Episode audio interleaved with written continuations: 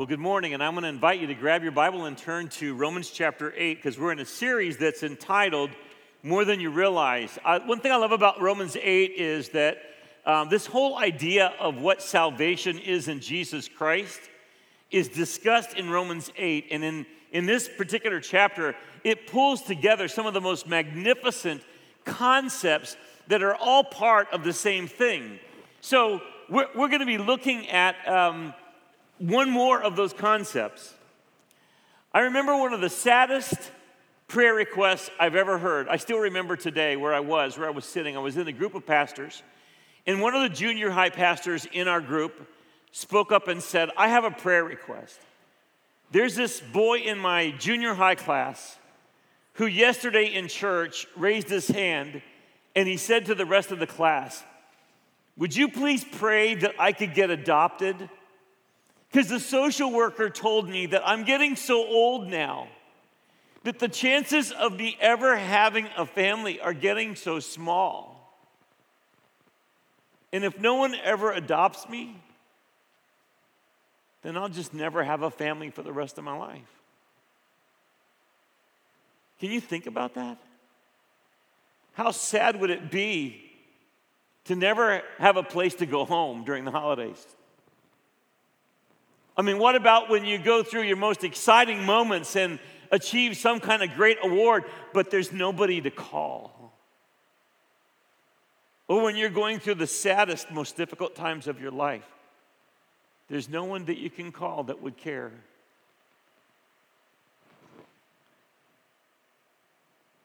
You know, one of the great things about the gospel, this is the third thing we're going to be looking at. The, great thing here that we're going to study is that do you know what God wants?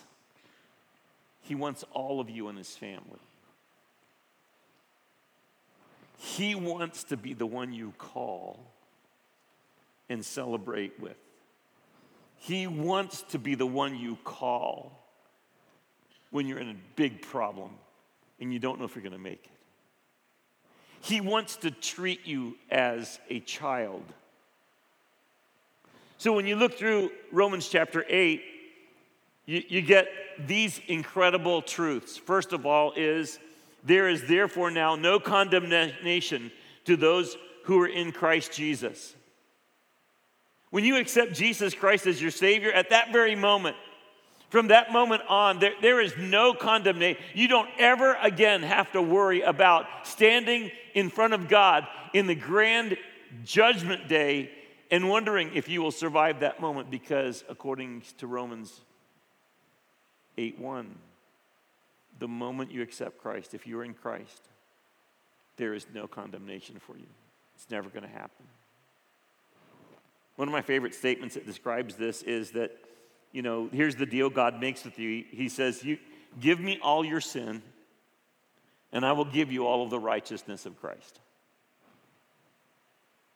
If you are in Christ, the theological term is you're justified from the moment that you accept Christ. No condemnation. The second thing that we see in Romans chapter 8 is that um, in Jesus, the power of sin to control you is broken. It's broken and you begin a transformation process that's described in 2 corinthians 5.17 therefore if anyone is in christ he's a new creation. Old things have passed away. Behold all things have become new. You now can overcome the most difficult struggles you have with sin in your life.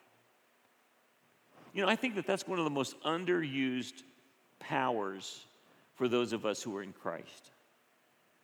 We forget Though sin may have controlled us at one time, now you can fight back. You are free. With the presence of the Holy Spirit, you have a power you never knew before. Now, I know this is not a politically correct illustration, and it's hard to illustrate something as lofty as the theologies in Scripture, but um, have you ever heard of an invisible fence to keep a dog in? I'm not going to ask you to raise your hand if you have one because this is kind of, I, I, I, went to the website because the idea is you bury a cable It's hooked up to a current. You put a collar on the dog. This is not funny. If you're a dog lover, I'm not laughing. And there are flags that are stuck around the perimeter where the, where the wire is so that the, the dog can learn that the moment he gets a little close to the flag, a sound goes off. That's kind of curious, the dog thinks, because dogs know. And then if he gets a little closer, he gets a little consequence. That's how they kind of put it in the.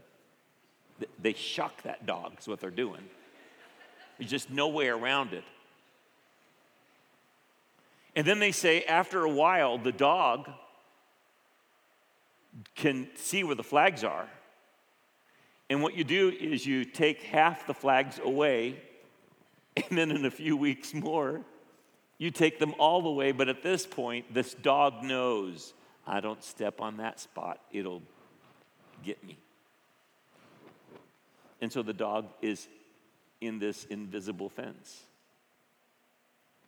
Now, you know what happens for us when we come to Christ? The shockability of that power is gone. You no longer have to stay confined to your old ways.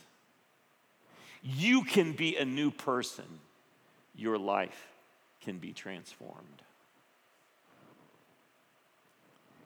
I love this story. A couple Bible college students were going door to door to share with people. So these guys rang the doorbell of this one particular house, and a very tired, frazzled mother came to the door, a baby on her hip and a little child hanging onto her skirt. Behind her were the three older children screaming and fighting. The kitchen was in disarray and the house was a mess. And these, these boys, they said, um, We've got a question for you. And they, she said, What? Um, would you like to live forever? And her response was, I don't think I could stand it.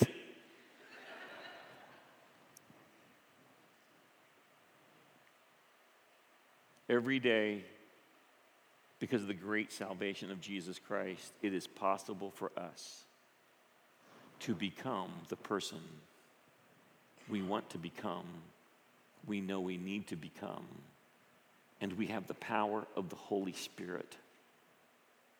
And so that thing that kept you bound, test it. Go to the Lord. Say to Him, I don't want to be controlled by this anymore. So by faith, I will step out and act in obedience and not be bound by sin. So it's justification. The second thing is sanctification, which is the transformation that comes to us. And, and, and then the third thing uh, is, is a beautiful thing, and I've already talked about it it's adoption. So, what would you say is the final um, end of God. What does God want you to do? I mean, do you think that God's primary goal is for you to, um, you know, sin less and serve more and pray harder and get out of hell and go to heaven? And what, what is God's, what is He trying to do here? Well, you know what He's trying to do? He's trying to have a personal relationship with you that is characterized by love. Now, the term catechism is a term that is used as a sort of a teaching tool to help people understand some of the beautiful truths of Scripture and the Westminster uh, Shorter Catechism is one of the most famous of all, and it's a series of questions with short answers to help you remember some important things. So, for instance, the very first one is What is the chief end of man? And you may have heard of this one before. What is the chief end of man? I mean, what's God all about? What's He trying to accomplish in our lives? And here's the answer Man's chief end is to glorify God and to enjoy Him forever. Did you hear that? Enjoy Him forever. I mean, this is supposed to be the most enjoyable satisfying, completing relationship you will ever have is to know God in a personal way. And you will enjoy Him for all of eternity. I mean, this is incredible. In Romans 8 12 to 17, talks about this adoption into the family of God. Therefore, brethren, we are debtors not to the flesh, to live according to the flesh. For if you live according to the flesh, you will die. But if by the Spirit you put to death the deeds of the body, you will live. There's a power there to help you, the Holy Spirit. Verse 14 For as many as are led by the Spirit of God, these are the sons of God. For you do not receive the spirit, you did not receive the spirit of bondage again to fear, but you received the spirit of adoption, by whom we cry out, Abba, Father. Abba, Father is like daddy.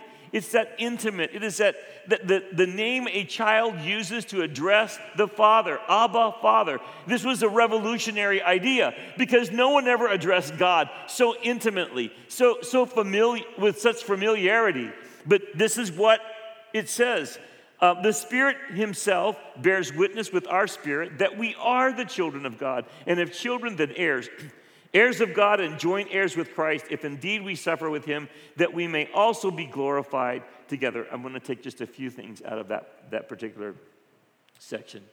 First of all, just as a parenthesis, why does it say the sons of God? And we live in a generation where everybody's very, you know, a little bit. Um, uh, sensitive. Well, what about the girls? Just the sons? Huh? No, that's not what it means.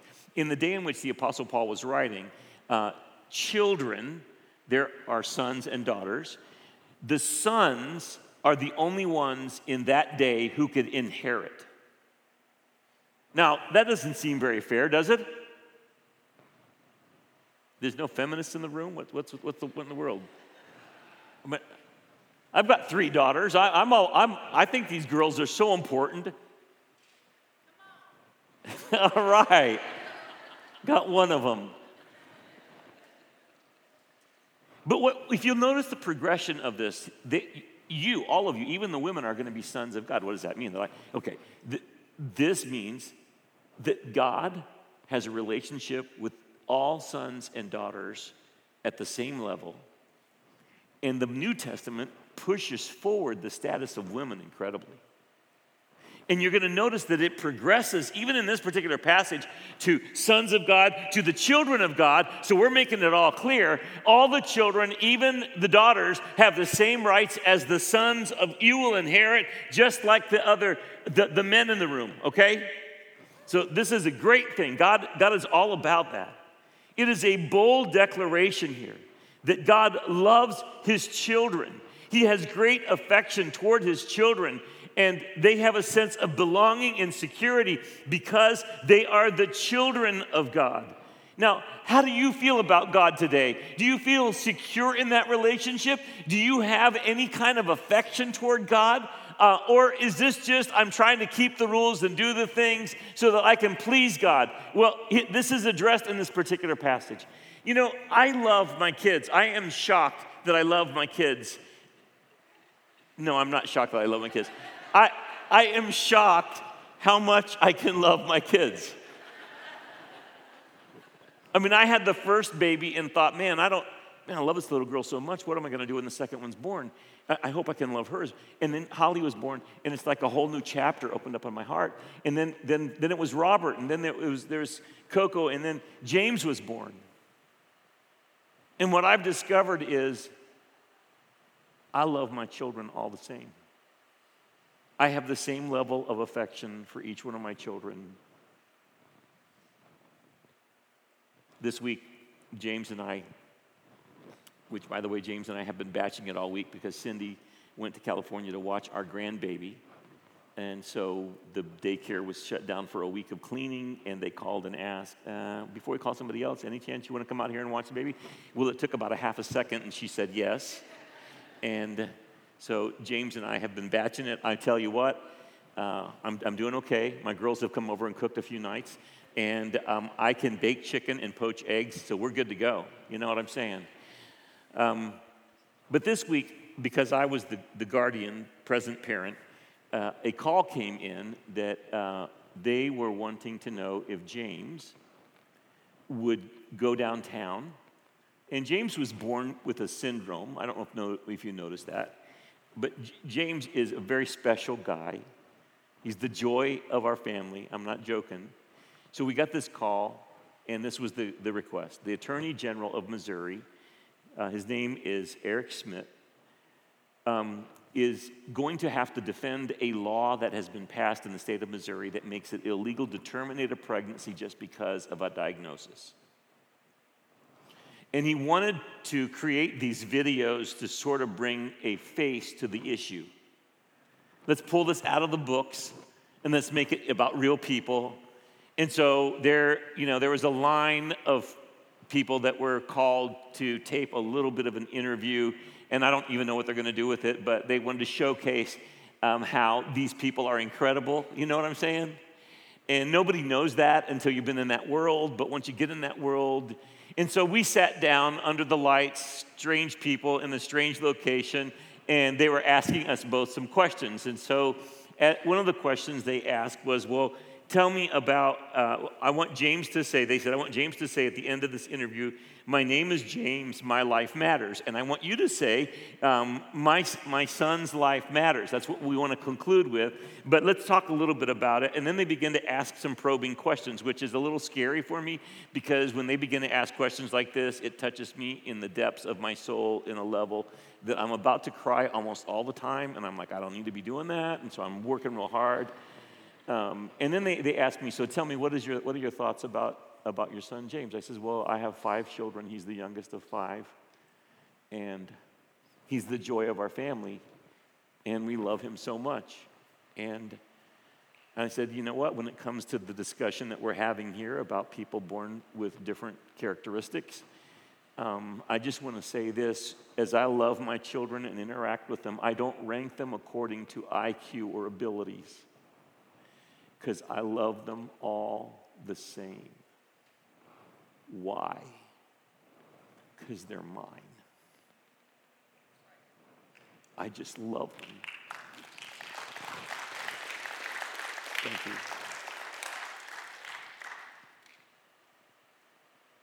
And I, what I want you to hear today is this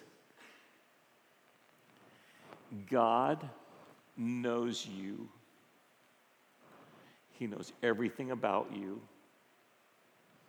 and He loves you because you have been chosen as a son or a daughter of God. And He will always love you, and He will always be there for you. Why? Because you're His child. That's what this whole passage is about. It says in verse 15, I think this is so interesting. You did not receive the spirit of bondage again to fear. What does that mean, the spirit of bondage again to, to fear? You know what this means is that so many times people, they, they have this, you know, this relationship with God that kind of goes like this. Well, I know that I need, I know God loves me, okay, and I need to behave and God loves me more if I live right and do right and I need to fulfill my duty because you know that's that's how I relate to God. And the problem with that is that you are relating to God from the spirit of bondage, or some versions say slavery, and that is, it's kind of, uh, you know, you, you fulfill your obligations and he'll love you. But that's not at all the way God works. An employee, you know, fulfills the obligations that are his at work, and the employer is happy with him, and he pays them, and it's a great relationship as long as the employee fulfills his obligations. If you're an employee and you stop fulfilling the employer's expectations, you know what? You very well may be reprimanded, scolded, and maybe even lose your job. In this passage, Paul says that is not the spirit in which you should relate to God. The, the religious focus says you need to you need to serve God more, sin less, do more good things. And if you do that, then this relationship will work. The only problem is a spirit of bondage is not an environment in which genuine love can grow. I, you know, I reached out to one of my favorite theologians. His name is Ben Rector. Does anybody know who Ben Rector is? Because Oh, there are some people that do. Last service, not one person knew who Ben Rector was. I'm not saying he's a, he's a great theologian, or, but I just think he's a great, I, I love to hear him sing. He's got some really good songs. And uh, my son always reminds me of some of the new songs that have come out. One of the new songs that has become sort of the song that Robert has danced Eleanor to is something very, you might have thought he's pastor's son, he's a pastor himself, and so he would choose a really cool Christian song. Nope, he chose Ben Rector. It's called Range Rover. If you, have you ever listened to Range Rover? Range Rover is exactly what Paul is talking about here the spirit of bondage. You know what it's about? It's about Ben Rector singing about a girlfriend, and after a while, he realizes that she's with him because he feels like the ticket to a Range Rover. A fancy car and a fancy house, and the song says, and then I realized I, I don't want that kind of a relationship. I'm looking for a girl who's fine. Okay, some of you know it with an old Civic that has a blown speaker and the AC doesn't work. That's what I'm looking for. You know, if you're here today and you're in a relationship or you're, you're, you're, you're dating someone's little dating advice today, unsolicited suggestion, that, uh, and you feel like, wow, you know, it, in this relationship, it's really hard because I feel like I have to always do something to please her that should bring a red alert to you. You don't want it, Range Rover, go get the song.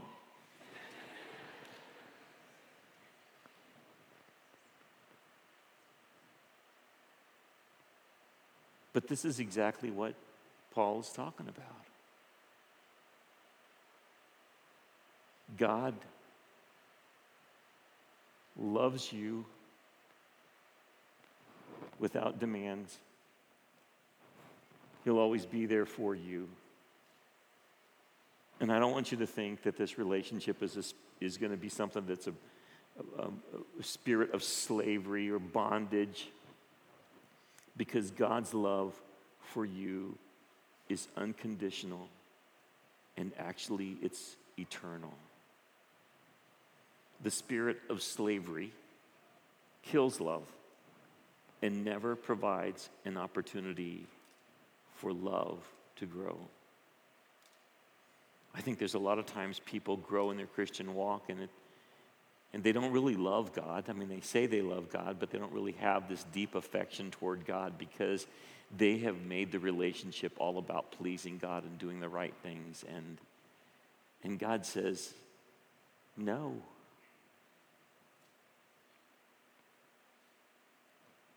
Can you turn to the person beside you today and say, God loves you, period? Come on, tell them. That's good theology right there.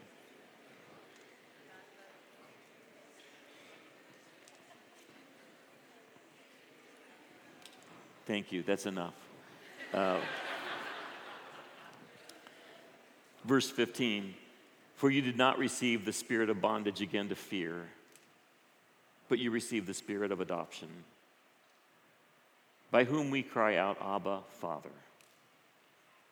The Spirit Himself bears witness with our spirit that we are the children of God. This is one of the primary agendas of the Holy Spirit is to let you grow in your relationship with God to the point that there is genuine, true, and growing affection between you and the Father. I came across a story of a man who adopted a little boy. It's a lot of money, a lot of lawyers, a lot of home studies, a lot of effort, but finally the adoption was finished and they brought the little boy home. And now they were in that process of developing a relationship with him. And you know, that's a beautiful time because the parents are very careful to provide everything the little boy needs, to even shower him with gifts as a token of their love and affection for him. And this man said that, you know, we were doing everything and he, he was getting along just pretty fine. But I, I longed in my heart of hearts for this little guy to really call me daddy. And he never would. And month went by after month after month. And I, I just longed for him one day to feel so secure and so accepted and so cared for that he would call me daddy. And he said, and then one day it happened.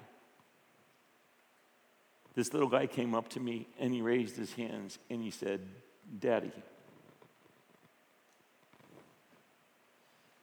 Can I tell you that the Holy Spirit of God is at work in you right now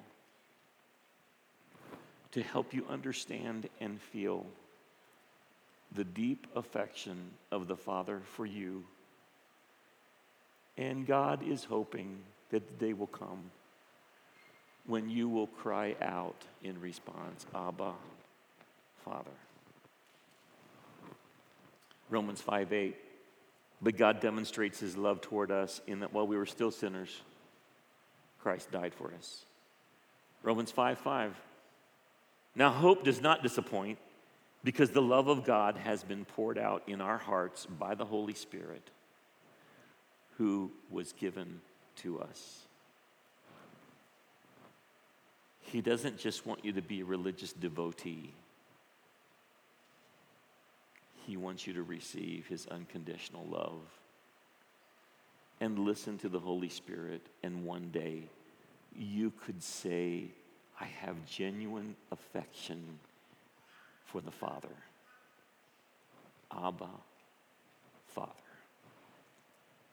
Lastly, three things. Okay, number one, what can you do to develop this? You should pray, Abba, Father.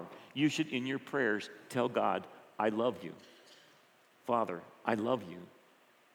I mean, the greatest thing that God gives us is His presence and His love. When we come together to worship every Sunday, you can stand and watch, or you can stand and join in singing, or you could stand and worship. And in those songs, we had those songs today, from your heart, cry out, Abba, Father. John Owen is a Puritan preacher, an old guy. He's not alive anymore. Um, he said the greatest sorrow that you could lay on the Father is um, what, what, what would that be? Is it to, to sin more? No, you know what it is? For you to not recognize and accept the love of God. What more could God do to prove that He loves you? For God so loved the world that He gave His only begotten Son. How incredible is that? And what did Jesus do? Jesus willingly came to this earth, identified with us, lived a life like you and I live.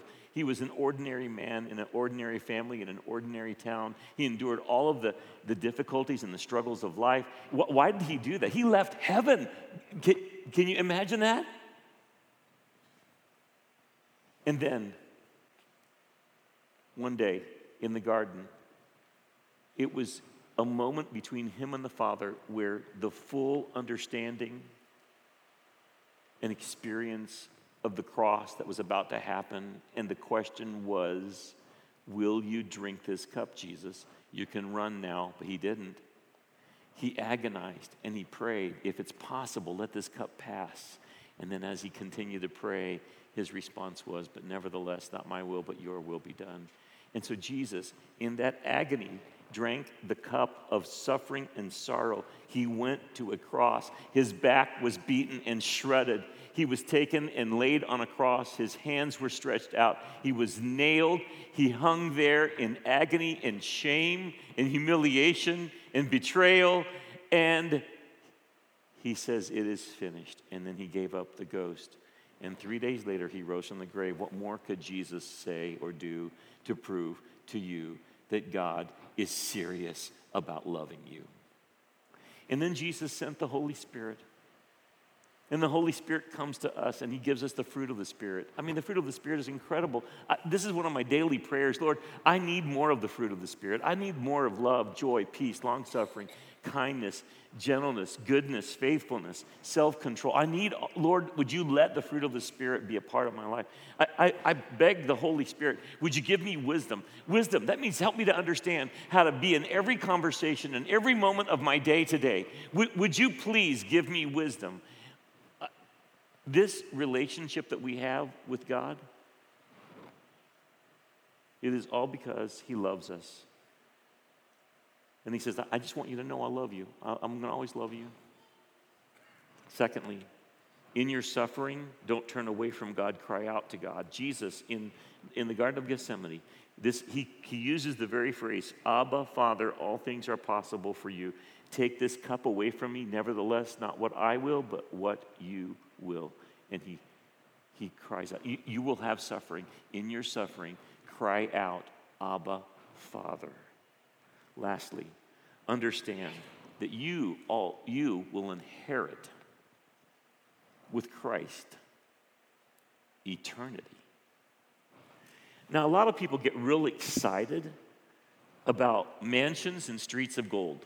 I mean, I mean that sounds pretty cool, right? Can you imagine that? Yeah. Streets of gold, mansions. But you know what I think is the most incredible thing that we're going to inherit? We're going to inherit the presence of God Himself. It, we're going to be in His presence. I mean, can you imagine? I mean, it says, Eye has not seen, ear has not heard, nor has it entered into the heart of man the things which God has prepared for those who love Him. In Revelation, it says that we will go and He will be our God and we will be His people and He will dwell with us and there will be no more pain or sorrow. There will be no more weeping all the old things will have been passed away. This is what we're going to inherit. But the greatest of all, I think, is we will be in the presence of God forever. I love this quote. At the end of time, when sin is a distant and defeated memory, and forgiveness is as obsolete as buggy whips, it will be sung. God's dwelling place is now among the people, and he will dwell with them, and they will be his people, and God himself will be with them and be their God. We will inherit all things. Hey, it's, it's going to be good. We're going to be okay. We're going to be better than okay. Would you bow your heads?